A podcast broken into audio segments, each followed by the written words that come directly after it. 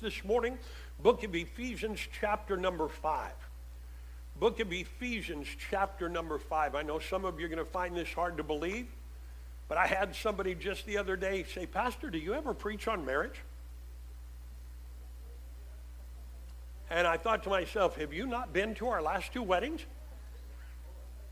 And I realized one of the weddings was probably aimed at the bride and groom, maybe more than marriage and wedding.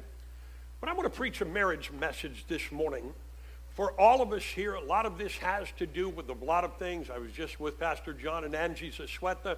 You may not know this, but in June they are celebrating 50 years of marriage. I'm going to scare you if you don't know how old she was when she got married. She was 15. And now they're celebrating 50 years of marriage. My wife and I, next month, it'll be 46 years. And so there is people that do stay together. There are marriages that work as they're supposed to and will for us because what Christianity does, and I want you to just ponder this as we go into this message this morning, what Christianity does, it gives us the chance to change the culture that maybe even you and I grew up in. And think about that again. If you grew up in a broken home, if you grew up with only a mom or a dad, or there was divorce or step parents, Christianity gives us all the chance to change the culture for the next generation beyond us. That is a profound statement. Ephesians chapter 5 big family was celebrating their parents' 50th wedding anniversary. Their names were Ted and Bessie, still in good health, although Ted had lost much of his hearing. Family came over, they threw a big all day party. Toward sundown, everyone left, and Ted went out on the porch swing to watch the sun go down. Bessie snuggled up next to him and said, You know, Ted, I am really proud of you. Ted looked over at her rather surprised stared for a moment, and then said, Well, Bessie, I'm real tired of you too. Little bit of a hearing problem, amen. It is a blessing. It is a blessing to have a marriage that endures the test of time. And especially a marriage, listen to these words, that we, that we can reference off of. Because in the church, how do you learn to be married if you grew up in a home where the marriage wasn't there or the marriage wasn't solid? How do you learn to be married unless you're able to watch something else happen besides what you grew up with? And when you think about that, think about a 50 year marriage, John and Angie's a sweat that just for the sake of this message, I looked up the longest marriage in the Guinness Book of World Records. It is actually 86 years long. Can you imagine being married to the same person for 86 years? Some of you can't imagine being married for three years, much less 86. But you know, there's a word that you never even hear today. It's called monogamy. Monogamy is not a new kind of wood. Monogamy is being married to the same person for all the years of your life. Those of you that are old enough to remember Paul Harvey and his radio program, always at the end of his radio program, he would celebrate somebody who had been married, usually late 60s, 70 years, 70 plus years. He would always name them and give a shout out to them. And then, of course, you ask, how in the world does anybody stay married 50 years, 60, 70 years? I'm looking at Daisy. Her eyes are this big because they just got married. She's not even thinking 70 years down the road. But I want you to think about that for a moment. How is it possible that somebody could stay married for all the days of their life? I will tell you, number one, it came from a made up heart. They made up their minds. They put their heart into making their relationship work, and they had a relationship with the Lord Jesus Christ. Now, I can say that all I want to sitting in church because by and large I'm preaching to the choir, except for newer folks that have come in and sometimes having to work on broken or failed marriages. And I'm not oblivious to the fact I'm dealing with divorced people sitting here this morning, people that have battled, people that you might look at and not realize all that they're going through. We know this, and it's tragic in our day and time and the culture we live in. Divorce rates are still skyrocketing. because couples are entering into marriage not having any idea what it takes to stay married because most people in this day and time have not seen that practiced in their home. There was a home in a jewelry store in Hollywood, California, and it said these words wedding rings for rent. You put the spin on that. You got to know in Hollywood that makes perfect sense because you go down the road, people like Liz Taylor of old and many of the newer Hollywood stars, they're in and out of marriage every six or eight months, and you don't know who they're going to be with next. One movie star was quoted as saying these words For two people to be able to live together for the rest of their lives is almost impossible. No, it's not. Thanks, Tony. Our culture says marriage is outdated. Our culture says marriage used to work. But I want to tell you, you may not realize this. God is no stranger to love and to marriage. Matter of fact, the Bible has some of the greatest love stories that you will ever read. They are orchestrated by God. Abraham and Sarah, we read about them. Isaac and Rebekah, Boaz and Ruth. I could go down numbers of them, but these are miracle marriages, miracle homes and families. As you're looking at people around you, some are maybe in the early first decade of marriage, some in the second, some in the third. When you see a marriage that's lasting, and I don't have to always say thriving because every marriage is going to go through rocky times, bumpy roads, sometimes dips, sometimes you'll hit a pothole that'll jar your socks off. But I tell you this that the value of a long term marriage is something that's being seen not only with a view from heaven, but it's being seen by everyone you know, and especially those of your own household. I want to read in Ephesians chapter 5, beginning in verse number 15. I'd like you to walk this road with me this morning in a message I've titled A Godly Marriage. Paul writes to the Ephesian church See then that you walk circumspectly, not as fools, but as wise, redeeming the time because the days are evil. Therefore, do not be unwise, but understand what the will of the Lord is, and do not be drunk with wine, and which is dissipation, but be filled with the Spirit, speaking to one another in psalms and hymns and spiritual songs, singing and making melody in your heart to the Lord, giving thanks always for all things to God the Father in the name of our Lord Jesus Christ, submitting to one another in the fear of God. Verse 22 Wives, submit to your own husbands as to the Lord, for the husband is the head of the wife, is also Christ is head of the church, and he is the Savior of the body. Therefore, just as the church is subject to Christ, so let the wives be to their own husbands in everything.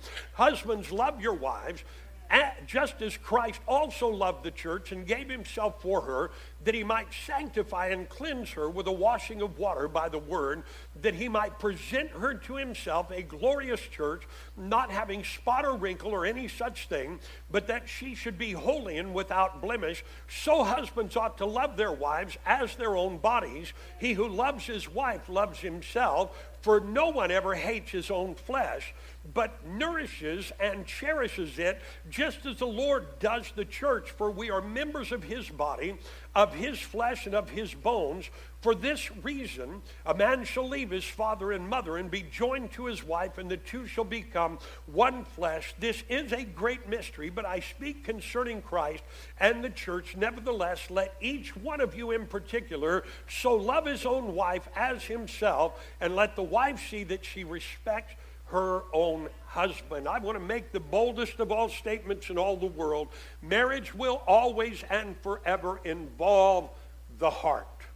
It is a heart issue. It is not a body issue. It is a we are not compatible issue. It is not a brain issue. Marriage always and forever is going to involve our hearts. Our hearts have to get involved. I've watched young couples get together Sometimes it's fatal attraction. You know what I know? They see each other, their eyes lock. Next thing you know, they're sitting over a cup of coffee or a hamburger, and Cupid fires the arrow, and it's all over but the wedding. But they're not ready to get married yet. Sometimes it's in courtship. No sense in dating young people unless you plan on getting married. You are foolish to say we're just going to date boy, girl, but we have no thoughts of marriage and we're not thinking about the future. All we want to do is just get the hormones stirring a little bit and have someone to make out with, but we really don't want to marry this person we're hanging out with. Sometimes there's the super spiritual. You know who those are. Oh, Pastor, God spoke to me. This is the one for me. I'm going to tell you something, honey. You better be sure you heard from God because it's amazing how sometimes God's voice will sound like hell when your hormones are rising. This is the one. I had a woman I used to pastor, serious, serious, serious, serious. She came into my office and she sat down with her new husband and she said to me, God spoke to me, this marriage is never going to work. She's on her eighth marriage. This is his first. What a mess. She said, This marriage is, in, is, is based on witchcraft. Well, I'm thinking from him or from you.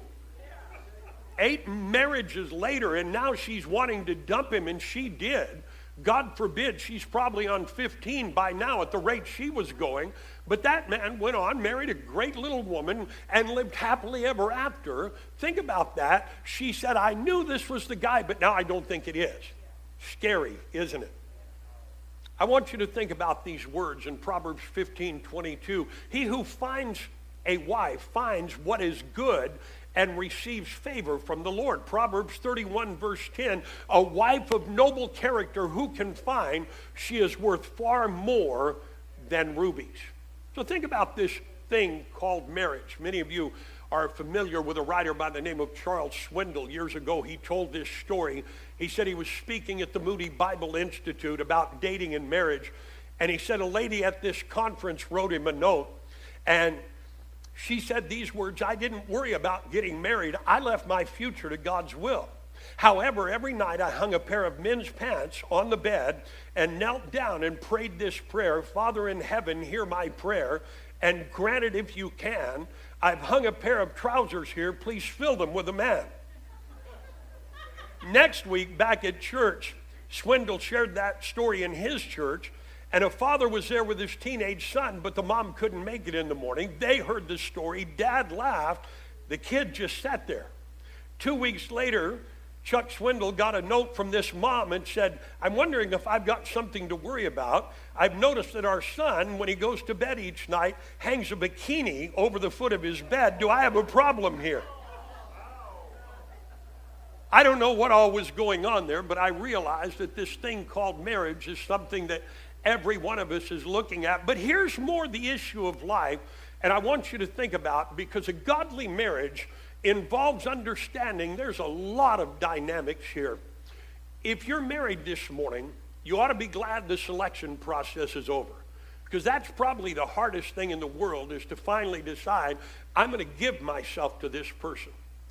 There's a man named Russell Dix. He's a marriage counselor in Florida. I want you to hear his words.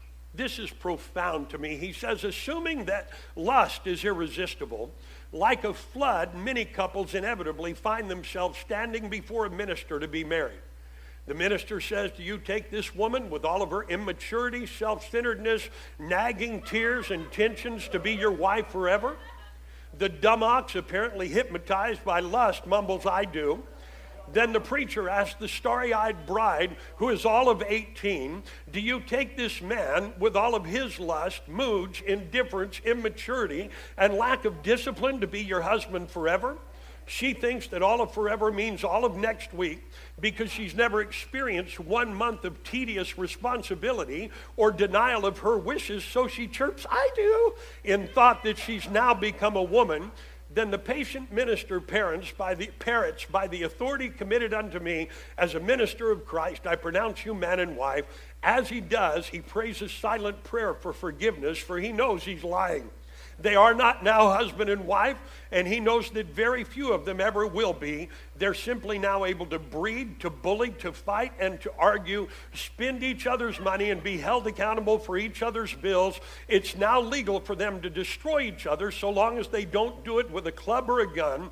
And the minister goes home wondering if there's a more honest way to make a living when you read stuff like that, you have to realize that's their for a reason. That's people's concepts of marriage today. But I want to say it again marriage incredibly requires a decision of the heart. I want to go back to Matthew 19 and tell you what Jesus said because he wrote these words. It says, And it came to pass that when Jesus finished these words, he departed from Galilee and came into the region of Judea beyond the Jordan, and great multitudes followed him, and he healed them there. And some Pharisees came to him, testing him and saying, Is it lawful for a man to divorce his wife for any cause at all? And he answered them and said, Have you not read that he who created them from the beginning made them male and female? That's a good term for this day. God made them male and female. Amen. And said, For this cause, a man shall leave his father and mother and shall cleave to his wife, and the two shall become one flesh. Consequently, they're no longer two, but one flesh. What therefore God has joined together, let no man separate. They said to him, Why then did Moses command to give her a certificate of divorce and send her away? He said to them, Because of your hardness of heart, Moses permitted you to divorce your wives, but from the beginning it has not been this way. And I say to you, whoever divorces his wife except for immorality and marries another woman commits adultery the disciples said to him, If the relationship of a man with his wife is like this, it is better not to marry. But he said to them, Not all men can accept this statement, but only those to whom it has been given. Let not man separate what God has joined together. So let's talk, secondly, for a minute, not only about the issue of the heart but the marriage involves a marital, marital choice, a heart choice, but also a moral choice that two people make together. I want you to think about this word heart. That word heart is found 830 times in the Bible. When you think about two becoming one flesh, it involves two becoming one in heart which is correctly interpreted and speaking of the emotions, the intellect, the will, or in other words, the body, the soul, the mind, and the spirit. The body part requires fidelity, which means I'm not going to violate my marriage. The soul is this intertwining of our lives Somebody wrote the words to a song, woven in the fabric of the pieces of our life is everything we are. It's woven through everything we are that's the soul. The mind is agreeing together. And how many of you know in marriage, it's not always easy to agree together, especially when you first get married. That's what the whole clash of wills is. She wants her way, he wants his way, and they clash. And after they beat themselves to a bloody pulp, they finally realize maybe we ought to start getting along. I'll give her her way sometimes, and I'll give him his way sometimes. It's not even worth fighting. Oh, one, two amens. Glory to God. Agreeing together, and then the Spirit, listen again, involving their will towards this thing called marriage and their faith that Jesus Christ can help them. I'm going to go out on a limb and say something that nobody wants to hear today, but both partners are equally responsible for the success or failure of their marriage both partners. It's not his fault, it's not her fault. And the truth is, that is totally missing from marriages today when both of us will say, It is up to me. It is up to me to do my ultimate best to make this work. And he or she is going to have to help along with this prog- program and help this thing begin to work. Some years ago, a writer by the name of Ray Stedman wrote about a group called Marriage Anonymous. This guy's obviously been burned in marriage. So he says when a single guy gets the urge to get married, we put out stickers and pamphlets on college campuses. And so when they get the urge to get married, we urge them to sit down and dial our phone number, Marriage Anonymous. And the people of Marriage Anonymous sends over an old hag in an ugly nightgown, an old tattered robe. Her hair is all up in rollers, and she's got cream all over his face. And she nags him for about 30 minutes until he loses the desire to ever get married again. I got to tell you, that's not the way it is. But that's somebody who's soured on this thing called marriage. Many of you would remember Socrates from school. He was an old philosopher. He wrote these words. He said, By all means, marry. If you get a good wife, twice blessed you'll be. If you get a, get a bad wife, you'll become a philosopher like me. We always use the terms, it takes two to tango. And how many of you know it takes two to tango? You can't really dance with yourself unless you're weird or love mirrors or something. I don't mind dancing around the house if you're happy, but it takes two to tango. That's where the phraseology came from, doing the tango, a dance. But in marriage, listen again, for the success of your marriage, my marriage, their marriage, our marriage, for the success of marriage, the husband and wife are both responsible for the success or the failure of your marriage. I'll say this outright. Pastors and or counselors cannot fix your marriage. Well, why are you here, Pastor Zeable? I sometimes wonder that. My, no, I don't. Listen again. Pastors and counselors cannot fix your marriage. God is the fixer of marriage because what has to happen, there has to be a heart change that no man or no woman will ever be able to implement in your life. God is the fixer of marriage. This is the downside of marriage counseling, and I do it often. But here's the downside. If I'm sitting with a couple or a wife or a husband, unless both sides want their marriage to work, it will always be an uphill struggle.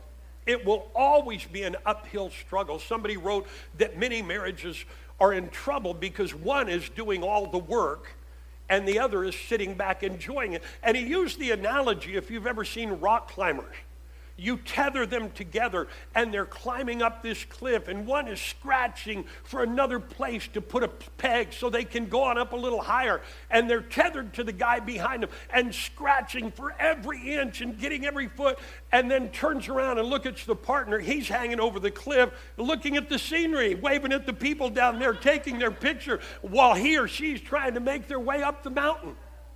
Oh can anybody say ouch but that's how a lot of marriages are. But listen, healing will only come when Jesus Christ is able to get a hold of our hearts. When he opens our heart, when we're willing to give our all, we must be willing to forgive, to forget, to be flexible, and not selfish. Listen to this statement from this woman. There's twofold issues going on here. But this comes out of our culture today. I want you to hear it. She said, I am so afraid to need my husband. This causes a lot of pride in me. I feel strong when I don't need him. I like to be self sufficient, especially emotionally, because I don't want to be hurt. I think if I have needs, they won't be met. So I'm better off not to need anything except from the Lord. How can I begin to change? This also causes me to not want to be romantic in any way. Our marriage is more like a machine. He does his part family wise, and I do my part. Now, twofold issue there. Most of you probably didn't see the first issue, but here's the first issue. In that single statement, 13 times she said, I and me and mine. I and me and mine. Let me read it again. I am so afraid to need my husband. This causes a lot of pride in me. I feel strong when I don't need him. I like to be self sufficient, especially emotionally, because I don't want to be hurt. I think I have needs they won't or that won't be met. So I'm better off not to need anything except from the Lord. How can I begin to change? This causes me to not want to be romantic in any way. Our marriage is more like a machine. He does his part family wise, and I do my part. 13 times I, me, and my, and the only person she's really thinking about is herself to protect herself. Now, the other side of that coin is also just as tragic. I feel like I have to protect myself probably because I have been hurt many times before. And so now I've gone into a marriage where I'm going to keep my distance I'm going to put up a sign on my bedroom, husband, keep out. I want my checking account. I want my bills. I want my bedroom. I want my half of the cookie box. You get your half. I want to do half of the dishes. I want to do. Can you see? All you're doing is separating yourselves together. If it's not we and we're not working for the success of each other, that is never going to work. The success of a marriage lies in the issues of the decision of heart and a moral choice that says, I value what God values. Ingrained in our society is the thought if things go wrong, I can just get another husband or another wife. Let me, let me make this statement very boldly. Divorce is a horrible thing. If you know a divorced person, be careful how you judge or point your finger at them. Be careful because chances are they have been victims of a travesty they never wanted. They never wanted. Divorce can be more traumatic than death. One writer said these words Death has an end, divorce never does. A woman married for 30 years was asked if she ever considered divorce. She said, Divorce? Never. Murder? Yes, but never divorce. I get that one. I get that one. And we've all felt that. We've all thought that. But think about this. Somebody else wrote these words two process, processes in life that should never be started prematurely embalming someone and divorce. And here's the reason as I shift gears to the last and most important issue of marriage. Listen very carefully. Don't shut me out because you're on your way to destroying your marriage or you don't like each other or you don't want to work together or you hate men or you hate women. Listen very carefully, please. This is so important for all of us to understand. Marriage is a public affair. And think about what I just said. Marriage is a public affair. Most people when they think about getting married, it's just me and sweet cakes, and we're just going to live our life, and whatever we do is nobody else's business. It's up to us. We don't care what other people think about our relationship. I'm going to say something maybe you've never heard before, but marriage has a very public nature to it. Our homes impact multitudes. Our friends, our family, our neighbors, our coworkers, our entire sphere of influence, and I haven't even mentioned our children yet. Our homes impact multitudes. Abraham Lincoln said nations are only as strong as the families in the nation. The strength of a family impacts everything. And so we know marriage is not only a heart affair, it's a morality choice that we make, but it's also a spiritual affair, and I want you to see why. If you don't think marriage affects your family, let me just give you a little bit of insight. If you grew up in a broken home, if you grew up in a single parent home because there was divorce or there never was a marriage and we just lived together and then one left and move on somewhere else, if you grew up in that, you can claim, well, I am dysfunctional because I never learned to do it another way. And so things don't work for me because I just grew up this way and that's just the way it's going to be. I am going to call a halt on that right there and say three words Jesus Christ changes. Number four, everything. Every one of us in this building, whether you grew up in a broken home, whether you grew up in an alcoholic or drug addicted home, in a single parent family, in an out of wedlock marriage, if you have grown up in a place where you felt unloved. Here's our Sunday school this morning where there's been rejection, yelling, screaming, never the uplifting that you needed from a home to become what you needed to be. If you grew up in that, stop right now and realize this. Because of Jesus Christ, every single one of us has the chance now to change the course of history, not only in our lives, but definitely in the next generation.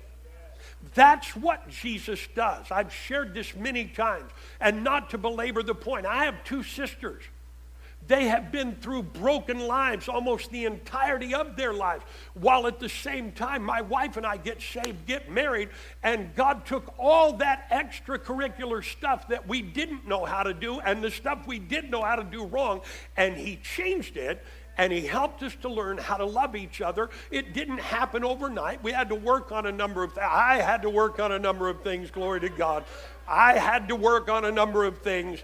But to this day, when you see how that passes down now to children and grandchildren, when you see the power of the change in Jesus Christ, marriage is very public by nature, but listen, this is the other part. It is an incredibly spiritual affair because what marriage really does, it reaches into the spiritual realm. I'm going to read you a scripture that most of us will know, and maybe you've never considered it, but here's what it said. Husbands, in 1 Peter 3, verse 7, husbands, in the same way, be considerate as you live with your wives, and treat them with respect as the weaker partner, and as, listen to the words, as heirs together with you of the gracious gift of life, so that nothing will hinder your prayers. Now, I highlighted, highlighted a couple of words in that scripture, and here's what they are. Husbands, in the same way, be considerate.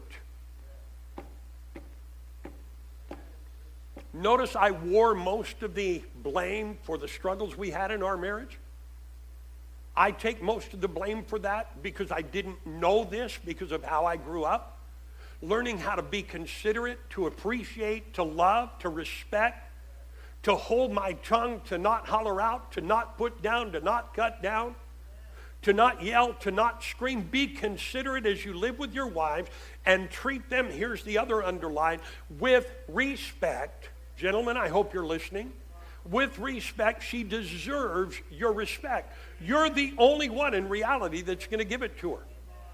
This is one of the gravest dangers of working wives, and I realize the day and time we're living in, but working wives that are not getting respect at home, they go to work and some meathead begins to pay attention to them and show them what they're longing to get in their home and they're not getting. And you know the end result of that. It's danger, it's death, it's brokenness because they're not getting what God says consideration and respect and then he goes on to say how marriage ties into the spiritual realm as being inheritors together. That's what that word heirs means. We are inheritors. If you ever had an uncle or an aunt or a grandma or a grandpa and you heard they left you in the will, you are an heir of theirs and whatever percentage of their estate or whatever they wanted you to have, they left it in their will that you are one of their heirs. You are going to inherit something of what was theirs. Now think about that word as being heirs together of the gracious life, gift of life that God is giving you so that nothing will hinder your prayers. Something about the way we treat our spouse and I'll go as far as to add mom and dad. Something about the way we treat our spouse is affecting our spiritual relationship with God. And I said something that can identify a lot of people that you know because their relationship with God is not right because their marriage is not right. And they don't want it to be right and they're not willing to work at it because it's easier to blame than it is to buckle down and say, This is my fault, knucklehead. I'm going to have to look in the mirror and let God speak to me because unless I change, I can't accuse my wife or my husband of anything. It has to start right here as being heirs together of the grace of life that your prayers be not hindered. I'll say this, gentlemen how you treat your wife in public is a powerful statement how you speak to her and about her with your mouth is a wonderful indicator of your respect and your value of your wife as your partner.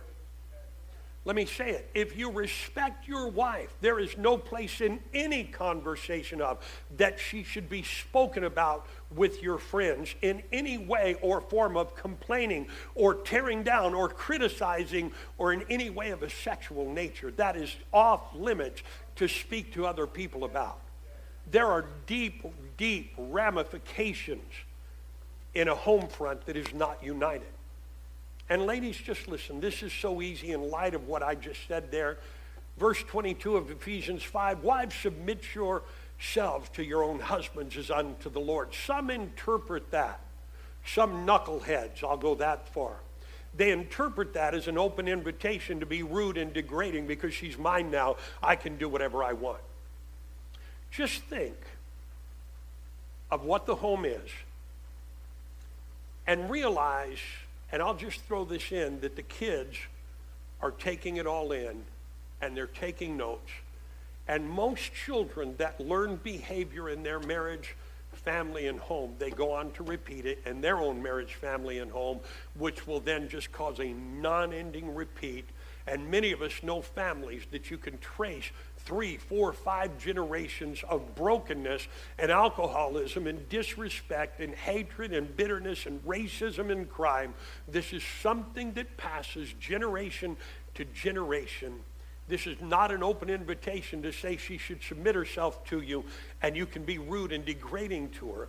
Because you realize this, where are your young men going to learn how to treat women if they don't learn how to treat women right from you? Oh, amen if they don't learn how to treat a woman right by looking at their mom and dad, then how in the world are they ever going to treat other women?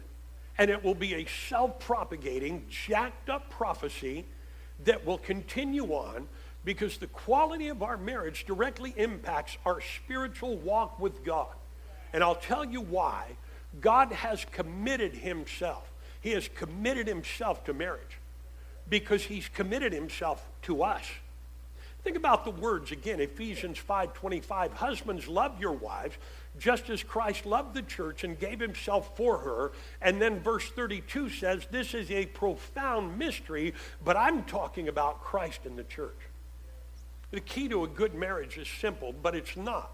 It's love each other and sometimes you may have to force yourself to love each other until you get things fixed and stop being opponents in the ring or combatants on the battlefield.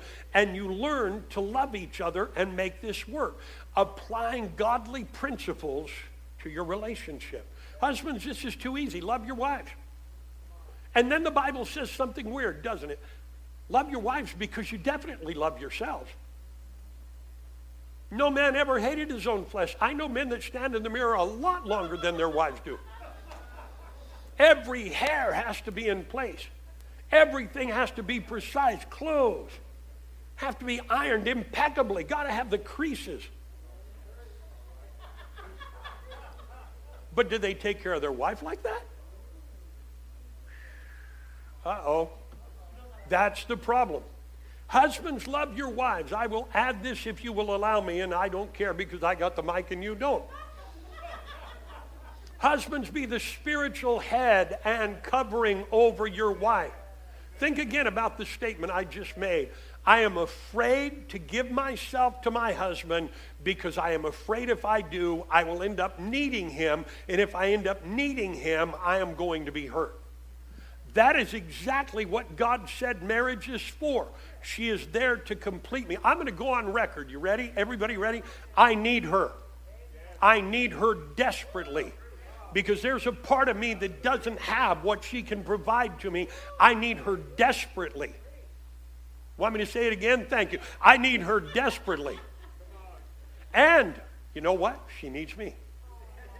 And she will tell you that, or I'll beat you to death. No, don't do that. She knows better. She knows exactly because she said it before. We've said it to each other outside of the Lord Jesus Christ.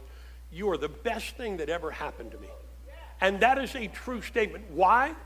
Because we've had to work at it. Husbands, love your wives. Be the spiritual head and covering. And ladies, ladies, ladies, ladies, I know, plug your ears because you don't want to hear it. Allow your husbands to be your covering and submit yourself to his covering, even if he's wrong on occasion, and he will be. And he will be. Every decision in a home should be made with two people, but the final decision should be from the husband. Well, he always gets his way. Maybe it's not. Maybe it's not. Maybe it's not. Maybe it's not. He always gets his way, and I'll tell you why. Some of you know what I'm going to say. If we talk about it and we make a decision, and then I finally make the final decision, if it goes wrong, then I can't blame her for the rest of my life. I have to say, You're the dude that did the deed, So now fess up and admit it. Tell her I jacked this all up. It's my fault, not your fault. And so now I'm going to do everything I can to fix it. Wouldn't it be a lot easier taking that on yourself, sir, than simply blaming your wife for the rest of your life for the things that didn't work? Which is why husbands love your wives as Christ loved the church. Over in Africa, there was a chief of a uh, village, and he called all of his men into his hut. He communicated his fear that there were no longer any real men in the village. Impression that he was getting was that many men were ruled by their wives. To find out if it was true, he asked all the men who were ruled by their wives to leave through the door on the right. The ones who were not ruled by their wives were to leave through the door on the left. All of them went out the door on the right, with the exception of one man. The man paused for a moment, looked at all the guys going out the right door, and then he turned and he went out the left door. After it was all over, the chief gathered everyone together again. He gave praise to the lone wolf who was willing to stand up and be a man. He asked him to share his secret with all the other men to help him, and the man looked rather sheepish when he finally said, Chief, when I left home this morning, my wife said to me, Husband, never follow the crowd. And so I didn't follow the crowd.